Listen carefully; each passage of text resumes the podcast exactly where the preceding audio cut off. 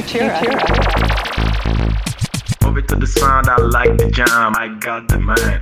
Futura. Listen closely, we got the whole stream, come a little bit closer. Futura. Siamo in compagnia di un ospite molto importante, amici di, di, Radio Futura, ascoltatori di Radio Futura. Oggi parleremo scuola insieme alla eh, professoressa Fiorella Falci. Buongiorno professoressa e benvenuta. Buongiorno, buongiorno a voi. Eh, Fiorella Falci ovviamente non è solo professoressa al liceo classico eh, Ruggero VII, è anche una giornalista ed è stata la prima vice sindaco eh, donna per tutto il secondo mandato eh, del sindaco Messana. Eh, abbiamo il piacere di averla come ospite per parlare di quello che sta accadendo eh, al mondo della scuola. Lo ricordo, dopo il DPCM si è nuovamente ritornati alla didattica a distanza, ci sono delle piccole variazioni a seconda appunto della zona. la zona gialla e la zona arancione praticamente sono uguali, mentre per la zona rossa vale la didattica a distanza sia per le superiori sia per le seconde che per le terze medie, mentre rimane la didattica di presenza per la prima media, la scuola dell'infanzia e la scuola elementare. Professoressa, eh, ci chiedevamo, parlavamo a microfoni spenti di come è stata, soprattutto per lei che è una professoressa molto, eh, che, che diciamo cerca di includere molto gli studenti durante le lezioni, come è stato vivere durante il primo lockdown questa esperienza della didattica a distanza? Beh, è stata un'esperienza molto difficile complessa e devo dire anche per quanto riferiscono ed esprimono i ragazzi.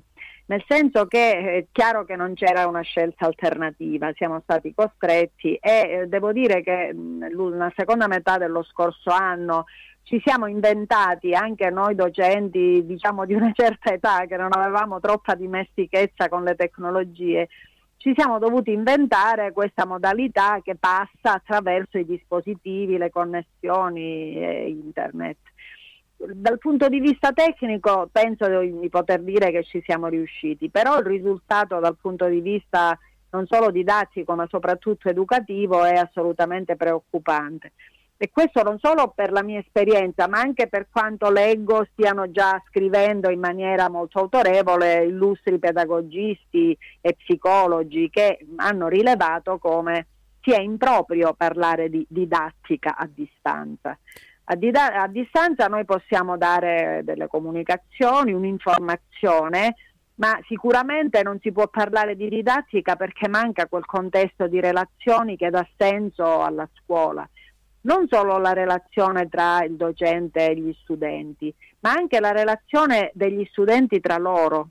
Eh, si possono comunicare tanti significati, soprattutto al di là delle nozioni, significati si possono comunicare con lo sguardo, con eh, la reciprocità degli atteggiamenti, tutto questo manca nel contesto attuale, è tutto quasi liofilizzato e, e quindi secondo me è molto burocratizzato perché poi ci troviamo ingabbiati in questi meccanismi e non sappiamo quale sarà la ricaduta in termini educativi. Sì, i deficit sono tantissimi, l'esperienza della scuola è un'esperienza a 360 gradi che serve a formare non solo lo studente, ma veramente l'uomo. Ehm, leggo un articolo del, 20, del, Sole 24 Ore che parla delle, degli altri paesi europei e della situazione eh, delle scuole negli altri paesi europei. In particolar modo mi ha colpito la Germania perché la situazione è completamente diversa dalla nostra. Politicamente Infatti. la Germania è composta da land e ogni land tedesco mantiene un'autonomia gestionale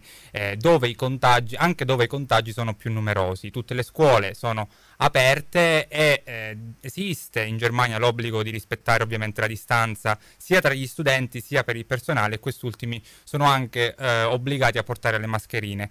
E, ehm, è una situazione completamente diversa, però do- non dobbiamo sottovalutare il fatto che la condizione scolastica in Germania è completamente differente da quella italiana. A tal proposito vorrei chiederle, dato che la scuola è tornata prepotentemente nel dibattito dell'opinione pubblica, che era assente da, da decenni. Sì, quanto, eh, quanto, ha influito eh, il fatto di aver dimenticato la scuola, di averla eh, completamente, ehm, aver accu- accumulato un ritardo che adesso, proprio adesso, si sta sentendo? Ma ha influito moltissimo perché per fortuna oggi lo shock anche della pandemia e della didattica a distanza ha riportato in evidenza questo problema come una questione strategica per il futuro del Paese, proprio perché la formazione delle nuove generazioni è l'unica garanzia che il nostro Paese avrà un futuro in termini di sviluppo e di progresso all'altezza anche delle sue tradizioni. Ora però è mancata una visione anche della scuola all'interno del contesto sociale che poi ricade nelle modalità diciamo organizzative. Cosa voglio dire? Nel, nei mesi estivi si sono fatti degli sforzi all'interno delle scuole, devo dire, veramente giganteschi per adeguare gli spazi e le strutture a quelle condizioni di sicurezza che eh, venivano previste. Non parlo solo dei banchi a rotelle, parlo proprio delle, eh, degli spazi, degli schermi in plexiglass, dei banchi eh, fissi e singoli, della misurazione delle cubature, tutto quanto. Poi però cosa è avvenuto? Non, è, non avendo compreso o avendo fatto finta di non comprendere che la scuola sta dentro un sistema per esempio di trasporti pubblici e parlo soprattutto delle scuole superiori che è assolutamente eh, imprescindibile considerare, è venuto fuori che la scuola è un luogo sicuro, penso di poterlo dire a ragion veduta, ma eh, il modo in cui si arriva a scuola in pullman stracarichi o nelle grandi città, in metropolitane altrettanto affollate o in autobus che è meglio non definire, cioè è lì che poi, non avendo affrontato il nodo dei trasporti, eh, viene fuori l'origine del contagio. E allora la conseguenza diventa gravissima perché noi chiudiamo la struttura educativa per non affrontare il tema dei trasporti dietro il quale ci stanno interessi fortissimi dal punto di vista economico e in Sicilia in particolare che evidentemente la regione che come i lander tedeschi, la nostra regione ha grandi poteri anche legislativi, avrebbe dovuto affrontare nei mesi estivi e invece tutto ha fatto tranne che occuparsi di questa cosa. È una carenza di sistema. Quindi. Sì, è proprio una mancanza di visione. Eh, proprio perché le nostre istituzioni non sono abituate ormai da decenni a pensare al governo proprio come eh, sistema di efficienza varie, dei vari comparti della società, con le persone che ci stanno dentro. Sono assolutamente d'accordo su quello che ha appena detto la, la professoressa Falci. Eh, ritornando un attimo però alla didattica a distanza, volevo chiederle se secondo lei in un futuro eh, prossimo, meno prossimo, quando questa situazione sarà conclusa, si potrà adeguare la didattica a distanza alla scuola, alla forma della scuola classica? Ma io penso che la didattica a distanza può essere, un, non come didattica, è la tecnologia, ecco, parliamo di tecnologia, può essere uno strumento validissimo per tutta una serie di operazioni di servizio, per esempio la trasmissione di materiali integrativi, di video, di file, eh, la somministrazione di questionari, la raccolta di questi elaborati, ma la situazione educativa è quella della comunità relazionale in presenza poter pensare di ridurre la scuola o di ingabbiarla in uno schema eh, come quello della didattica a distanza permanentemente significa volere distruggere proprio il ruolo della scuola come comunità educante, perché è questo che la nostra Costituzione ha individuato come ruolo della scuola, e volerla far diventare un meccanismo di trasmissione unidirezionale perché non dimentichiamo che eh, i soggetti si educano nella reciprocità, nella relazione e la relazione della didattica a distanza, eh, volenti o nolenti, è a senso unico, è trasmissiva, è eh, in gran parte eh, indiscutibile anche per questioni di tempi. Noi eh, nel nostro orario scolastico, per ragioni giuste di equilibrio psicofisico rispetto allo stare di fronte allo schermo di un computer, stiamo lavorando con due terzi del nostro orario, quindi agli studenti già stiamo sottraendo un terzo del loro tempo scuola in situazione che viene compensato dalle cosiddette ore asincrone, cioè quelle che sono scritte nell'orario ma che non vengono svolte insieme, nelle quali noi andiamo a mettere i materiali e, e i compiti, ma è già una sottrazione proprio di tempo che renderà la trasmissione dei contenuti scolastici proprio come un servizio nozionistico e poco altro. Questo a me sembra un pericolo gravissimo per una democrazia, non solo per la scuola come istituzione.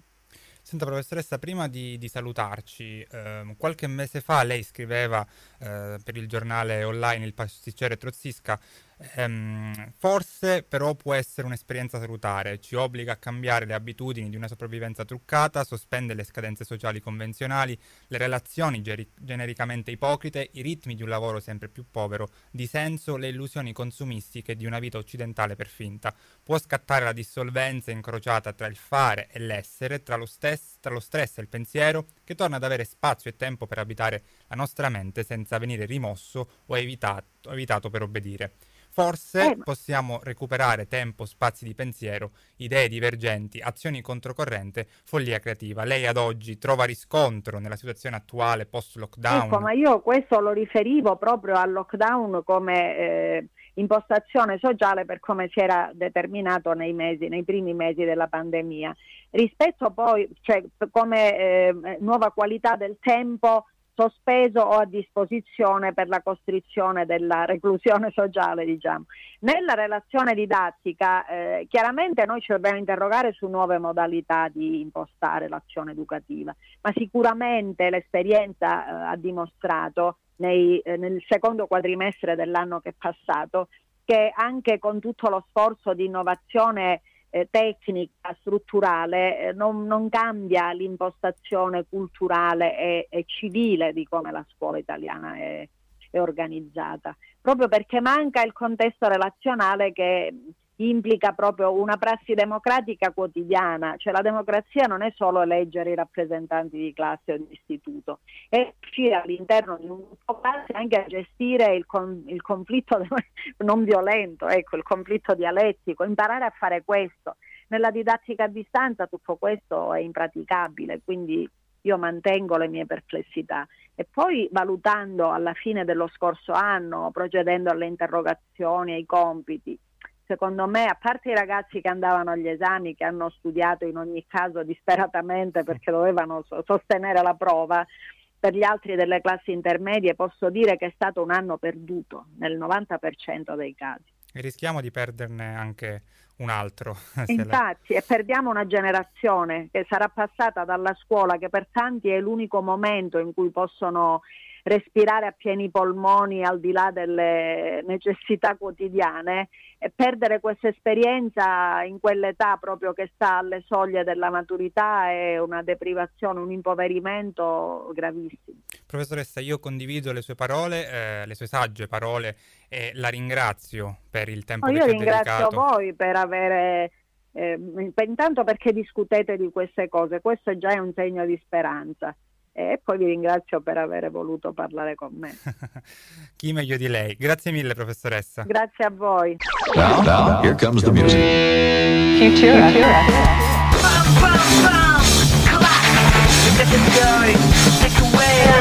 Futura.